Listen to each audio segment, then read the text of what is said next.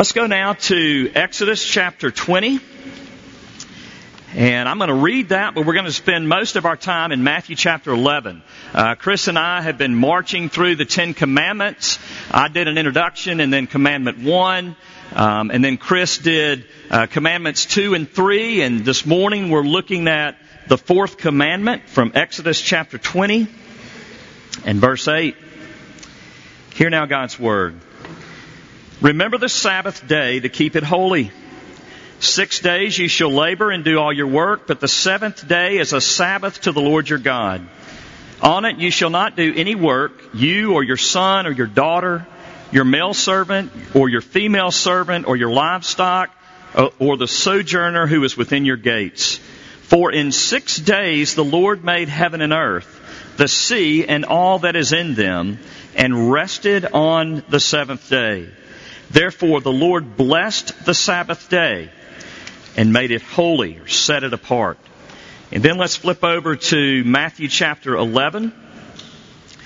And I will begin reading in verse 25. At that time, Jesus declared, I thank you, Father, Lord of heaven and earth, that you have hidden these things from the wise and understanding, and yet revealed them to little children. Yes, Father, for such was your gracious will.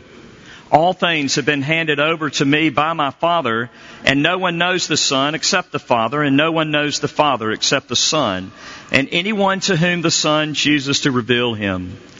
Come to me, all who labor and are heavy laden, and I will give you rest.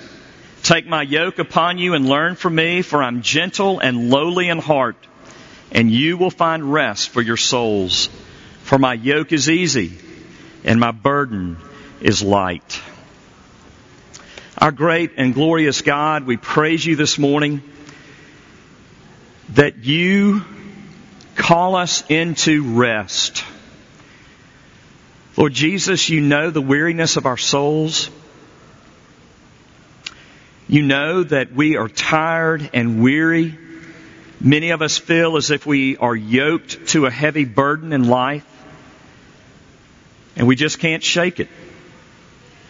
Uh, some of us in this room, Father, have probably given up hope of ever finding rest. But we know that you are the God of heaven and earth. You're the creator of heaven and earth. You remind us of that in Exodus 20. You crafted this world. You brought everything that is in existence to existence by the power of your word and your might. And then you rested. And so we know that you can calm our hearts. We know that you are a God that we can, in whose arms we can fall into and we can find rest and we can find peace. And so help us do that right now. Open our eyes to your word, O oh God. And we pray in Jesus' name. Amen. God commands us to rest. I mean, think about that for a minute. God is commanding you to rest. One of the commandments is that you and I rest. I was talking to a young minister this week. He is planting a, church and we meet regularly to uh, share life and and we were talking about this whole issue of stress and anxiety in ministry. And he was kind of offloading on me and i think that he was prepared for me to give him some incredible wisdom and yet as i listened to him um, i said you know i'll be honest with you i have a real hard time resting.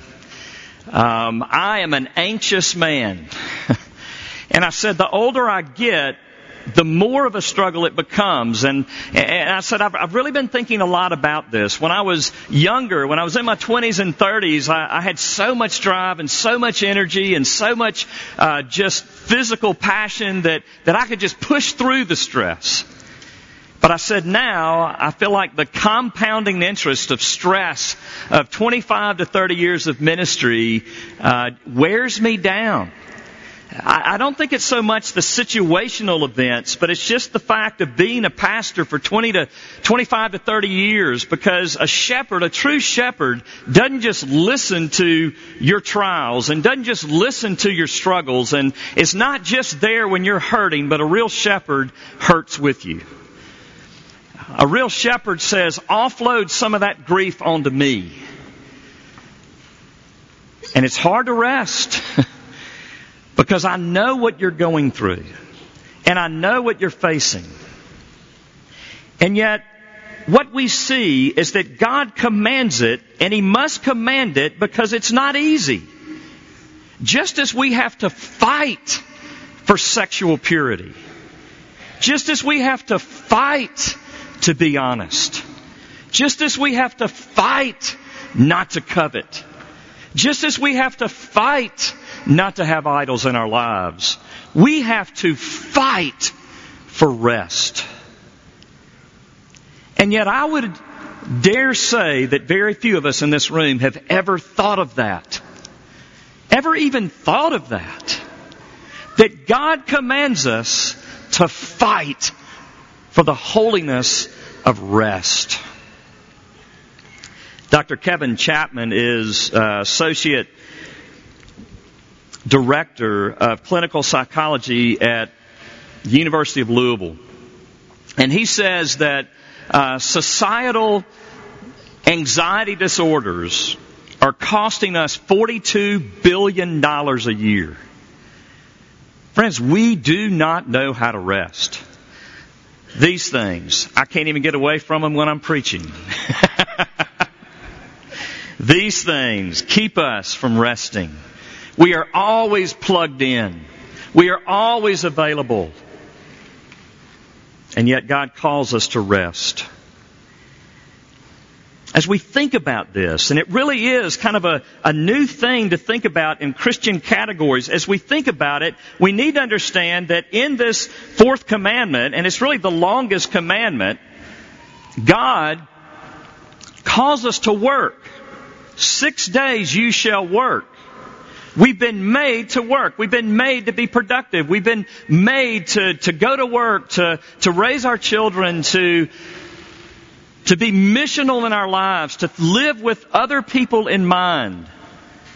He created us to make disciples of all nations. We are made to work, and yet what God is telling us is you have to rest in order to work effectively. You have to know how to rest if you're if you're going to be effective in work and in the calling that I've put upon your life.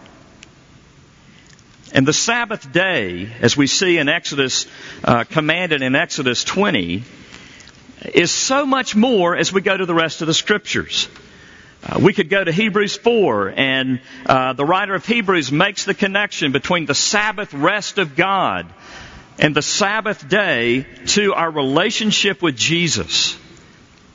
And so I am, I, I, could have chosen Hebrews 4, but, but I chose Matthew 11 because in Matthew 11, Jesus stands before the people. He stands primarily before the Jews and says, I am your Sabbath rest.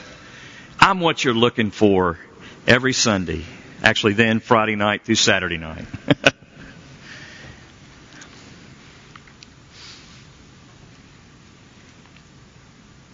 I love his words. Come to me, all you who are weary and heavy laden, and I will give you rest. Take my yoke upon you and learn from me, for I'm gentle and lowly in heart, and you will find rest for your souls. For my yoke is easy and my burden is light. Are you weary? Jesus said, come to me. Let, us look at this and let's think through this together. How can we come to Jesus and rest in the way that He's called us to? The first thing that we have to understand is that our need for rest runs deep. What I'm trying to get at in this point, and what I think Jesus is getting at with his invitation, is that most of us think that a day off will do it. And that's not what Jesus is calling us to, and it's not what God commanded us to do only in the fourth commandment. He doesn't only say take a day off. He says take a day off, but then he says rest in me. You've got to find deep rest for your souls. And all of us know that most of the time our day off is busier. We're, we're looking forward to going to the work the next morning because our to-do list is longer on our day off than it is maybe at work. And so we just get more exhausted, more weary, more heavy laden. And so our need for rest runs deep. I read a blog this week because this whole minimalist lifestyle is front and center. It's on Facebook, Twitter, it's everywhere. And I read a blog by a lady that um, is in this lifestyle, and she said this. She said, I didn't know what to call it at the time, but over the years I've been slowly moving towards creating a minimalist lifestyle. In a nutshell, a minimalist lifestyle is one that removes the clutter from your life. Not just your home and belongings, but your life. The minimalist lifestyle to which she refers has become this movement in which we just get rid of everything. We clean out our closets. We give away a lot of our furniture. We take a bunch of pictures and all the knickknacks. We, we, we get rid of the people in our lives that are cluttering up our lives. This has come into the church too. Henry Cloud has, has written the book entitled Boundaries. We see this, this whole idea of, of the minimalist um, lifestyle and, and, and, and, and making your life more simple in the church as well. And yet, this is not primarily what the fourth commandment is getting at, and it's not primarily what Jesus is getting at in Matthew 11, nor the writer of Hebrews in Hebrews 4. You see, these materials are good, and I'm, I'm all for a minimalist lifestyle, and I'm all for the principles laid down in the book on boundaries, but they're, it's not that they're bad, but they're just not enough. They don't go deep enough. I read an article this week by Judith uh, Shulevitz. Uh, she's obviously Jewish, uh, Jewish believer in New York City. And she wrote an article that was published in the New York Times entitled Bringing Back the Sabbath. And in it, she quotes um, uh, Sandor Ferenczi, uh, who wrote in around 1905, 1906. And to go back in that time, you know, that was a time when everybody pretty much observed a day off, and it was typically Sunday, and everybody kind of knew what to do on Sunday. You let life shut down. You don't go to work. You, you know, it's it's a day for family. It's a day for to go to the house of worship. It's, you know, it was just culturally at the center. And so um, the Sandor Ferenczi says this. He said, on that weekly holiday observed by all present day civilized humanity, not only did drudgery give way to festivity, family gatherings and occasional worship, but, and this is it, but the machinery of self-censorship shut down too stilling the in, eternal inner murmur of self-approach. And I'm just going to stop right there. He goes on to talk about the, uh, the Sunday neurotic who basically can't rest because he's so consumed with, you know, this whole idea of rest and I encountered that early on in my life as I took the uh, the fourth commandment very literally and, and very legalistically, and I, I you know I tried to define like the Pharisees did what you could do or not do in your Christian life, and I found myself more exhausted internally because I never did know if I was really pleasing God because I was approaching the laws we're going to talk about in a wrong manner. But what she is pointing out and what he is pointing out um, in this article is this whole fact that we all have inner murmurings of self-reproach that keep us from really resting. Namely, all the internal voices that are putting demands on us. What are those voices for you? Uh, I was in a group this week, and there were some in that group talking about how their father's voice is still ringing in their heads. And it's a voice of disapproval. It's a voice of you will never amount to anything. And many of us men can understand that and we're living against that and we can never really rest and we can never really find peace in our souls because that voice is constantly going into us. Some of you ladies too, maybe your mother's voices, maybe your dad's voices. We're all under some voice in our minds that's keeping us on the treadmill. Maybe it's our voice of our employer. You've got to meet the standard. You've got to meet this quota. You've got to produce. You've got to, oh, oh, oh, and we can never rest and we can never know peace. Maybe it's just the cultural pressure of you've got to be a certain way. You've got to look a certain way. You've got to sound a certain way. And dear friends, unfortunately, it can also show up in the church. Because when we get the gospel wrong, as we are apt to do, the voice that we mistake for God is jump, perform, work. You're not doing enough. And Jesus addressed this in Matthew chapter 23. He was calling down woes, literal curses, damnation to, to interpret the woes of, um, of Matthew 23 when, when Jesus said, Woe to you Pharisees, he was literally saying, Damn you Pharisees, calling damnation upon them. Why?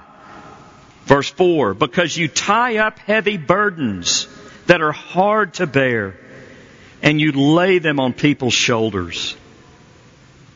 Has that been church for you? Has that been your relationship with God? Is that your perception of God that, that He is shoveling these burdens upon your back more and more and the more you do, the more you realize you must do? Do you know Jesus said those people need to go to hell? That's how wrong of a message uh, it is. That is not the God of glory. Jesus is calling us away from these demands and He's calling us to Himself. Listen, come to the seventh day or the first day of the week. No. Come to capital letters bold, me, all you who are weary and heavy laden. And capital letter bold face, I will give you rest. If you're coming to God and He is making you weary, you're not really coming to God. Because God, the very essence of who He is, is rest and peace. The very essence of the gospel is rest and peace. This is the distinct nature of Christianity. So the first thing that we have to understand is the kind of rest that God is calling us to and the kind of rest that Jesus is offering us is a deep resting of our souls not just a day off. Let's go deeper into it. Secondly, rest comes only through being yoked to Jesus. I met with a man this week and he said, Richard, for the last 10 years I've not been walking with God and I'm tired. And I want God back in my life. And I need you to help me. How glorious. what? We can't live with, without God. We can't do it. And yet every single one of us functionally in this room, every single one of us, including your pastor, tries. Do you realize that in the midst of writing this sermon Friday, if you follow me on Facebook, you saw it. I just had this overwhelming, I, I preached to myself and I heard my own sermon, the message of my own sermon. And I was overcome. I remembered the first catechism question. Uh, what is the chief end of man? The chief end of man is to glorify God and enjoy Him forever. And those words, and enjoy Him, overcame me. I said, Richard, you've not been enjoying God lately. You've been working for God, but you hadn't been enjoying God. Therefore, you're not glorifying God. He wants you to enjoy Him. He wants you to rest in Him. And yet we all are driven by this still small voice in our minds that say freedom is found not in God, but apart from God. You need to, to be true to yourself. That's what we hear. E. E. Cummings, an American poet and playwright, said, It takes courage to grow up and become who you really are. And what, when we hear these messages, they are so, they draw us, don't they? They do because every lie, if you will, has an, a huge element of truth. And the more popular the lie, the more, uh, the bigger, bigger the element of truth in it almost. It's been my experience at least. And so what are we getting when we hear be true to yourself? We're hearing uh, there is freedom that exists from me having to live under the voices of all the expectations of the people around me. And we've all been on that treadmill. I've got to please her. I've got to please him. I've got to, I've got to be a great parent. I've got to be a great child. I've got to be a great whatever. And all these voices just pile up and up and finally you're saying, I just need to be true to myself. And what we're saying is, I can't li- I can't know peace and rest under the demands of all the voices around me. And indeed, what is right about that is that we were not created to be ruled by the opinions and the applause of others. We were created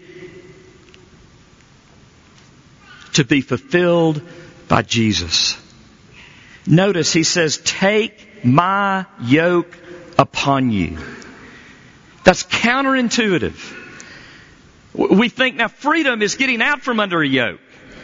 Because a yoke was something that went around the, the, the, neck of an ox that you could attach to a plow or a wagon and you had to pull. And so freedom, being true to ourselves, is to take the yoke off and throw it down and say, I'm done with yokes. I'm just going to listen to me. But if we do that, and to the extent that we do that, we become even more weary because we are not a good taskmaster. Only Jesus is. Jesus says to find real rest, you've got to take that yoke and you've got to be yoked to Him. Because what you find is He is not this burden that you drag, but He gets out in front of you and He's pulling you. He's drawing you to Himself. Isn't that a beautiful imagery? He is not calling us to the misery of religion and legalism. Paul couldn't have been any more clear when he said this in Galatians. For all who rely on the works of the law are under a curse. For it's written, cursed be everyone who does not abide by all things written in the book of the law and do them. If you want to yoke yourself to the law, then you better fulfill them to every degree, and you can't do it. It's a waste of time. We were not built for law primarily. We were built for the love of God. And it's that love that is to constrain us. Obedience to the Ten Commandments should flow out of love of the gospel not in an attempt to somehow get God's love, but because of this, this massively relevant reality that we have the love of God through the finished work of Jesus Christ. Listen to 2 Corinthians 5, 14 through 15. For the love of Christ controls us doesn't, doesn't something press against the love? When you hear love in a sermon, don't you say, oh, well, they just preach too much grace in that church. Listen to me. You obey what you love. That was our whole, uh, the, the introduction to the Ten Commandments. You obey what and who you love. And so the, the, the, highest commandment, the essence of the commandment is love your God with all your heart, mind, soul, and strength, and then you will obey Him because you obey that which you love. The love of Christ controls us. Having concluded this, that one died for all, therefore all died. And he died for all so that they who live might no longer live for themselves, but for him who died. You see, that's how the Christian life works. You let the cross and the finished work of Jesus grow so big in your life that you want to give your life to Him.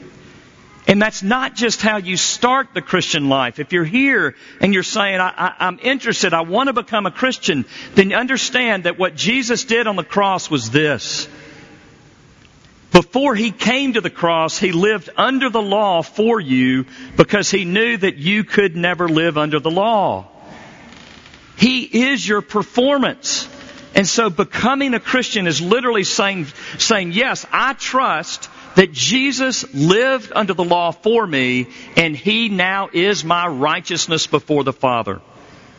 His record is my righteousness. And yet, my record goes to him. And he died for me on that cross. He took the punishment that I deserve. And so now, do you see it? Through faith, I received perfect acceptance, perfect love.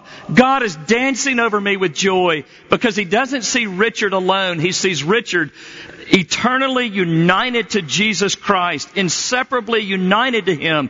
God the Father can no longer look at me or you as a believer apart from Christ, but only in Christ. And He doesn't see your filthy rags and your filthy works. He sees the, the righteous and perfect works of Christ Himself.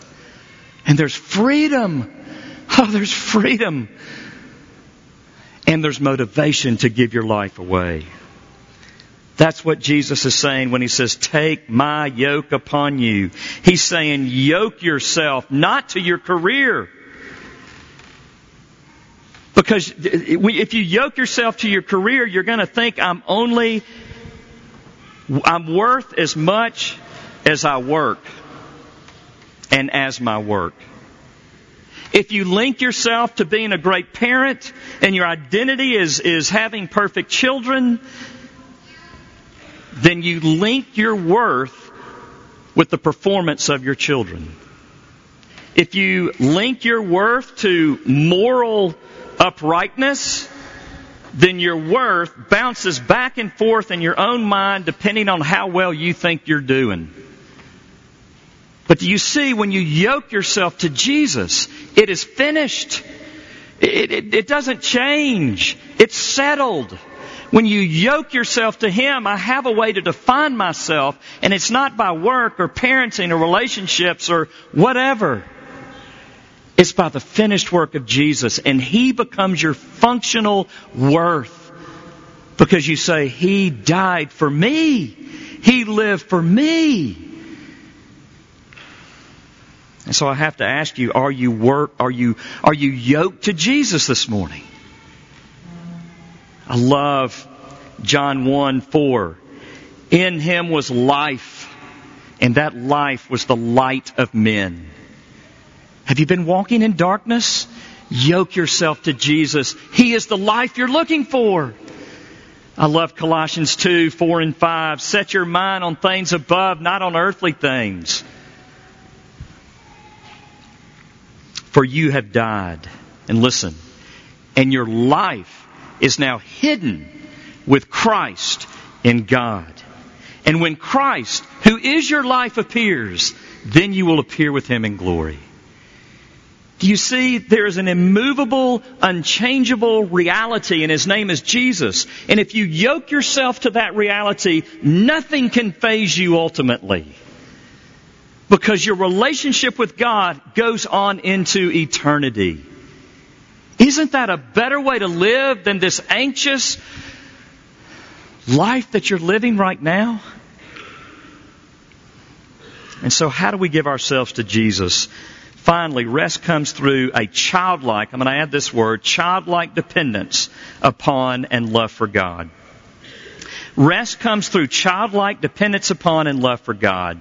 I left the house um, Friday morning, and Silas, Rachel, and my little grandson, eight month old, nine month old grandson, and um, of Ashley and, and, and Nate, our daughter Ashley and her husband Nate. And at that, that age is just so precious, um, especially when you're walking out the door. No, just kidding. Um, but as I look at little Silas, he's always looking at me with incredible anticipation. It's always like this. He knows it's like a, a, child. The very nature of a child like that is is love and dependence. They don't they they don't have any pride. They're not they're not saying, "Oh, I'm just too I'm too proud to get you to pick me up. I'm too proud for you to feed me." Yeah, and what's amazing is he doesn't even know me. I could be a serial killer or worse.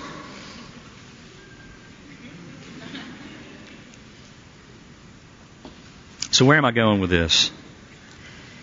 Jesus said, Come to me, all you who are weary and heavy laden, and I will give you rest. Come to me. Why? He says this For I'm gentle and I'm humble in heart. He was saying, This is who I am. You can trust me. Now, to get to this, we've got to do just a little work. The context of Jesus' words are in the context of verses 20 through 24, in which Jesus is calling down woes and curses upon the cities of um, Chorazin, Bethsaida, and Capernaum. And he's basically saying these cities are not going to enter my rest. They're not going um, to experience salvation. But why? We see why when we come down to verses 25 through 26. Listen. Jesus says, I thank you, Father, Lord of heaven and earth, that you have hidden all these things from the wise and understanding and revealed them to what? Little children. Yes, Father, for such was your gracious will. Jesus tells us that rest and peace, that the eternal rest of one's soul is directly tied to us becoming like little children. We see this in Matthew 18, 1 through 6. At that time, the disciples came to Jesus saying, Who is the greatest in the kingdom of heaven? And calling to him a child, he put him in the midst of them and said, Truly I say to you, unless you turn and become like children, you will never enter the kingdom of heaven. Listen, he didn't say this is the person who's greatest. He's saying if you don't become like a child, you're not even going to enter the kingdom of heaven. Whoever humbles himself like this child is the greatest in the kingdom of heaven. Do you see what he's saying? Do you know what happens when we grow up? We stop doing this and we start doing this. We, stop saying, feed me, feed me, and we start saying, feed me, feed me. And what Jesus is saying is, no, you've got it all wrong. That's not the maturity. Maturity is not up, it's down. It's back. Go back to being a nine month old. Because you have a daddy who's not a serial killer, but you have a daddy who is the God of heaven and earth, and he is dying for you to jump into his arms. He is dying for you to say, Come, Abba, Father. I'm, I'm lonely. I'm tired. I'm weary. My sins have worn me out. My life has worn me out. I'm sick of being alone. I'm sick of doing it on my own. Do you understand that grace runs downhill, not uphill? The proud never get Jesus. It's only the humble. It's only those that are on their hands and knees waddling around saying, Daddy, Daddy, Daddy.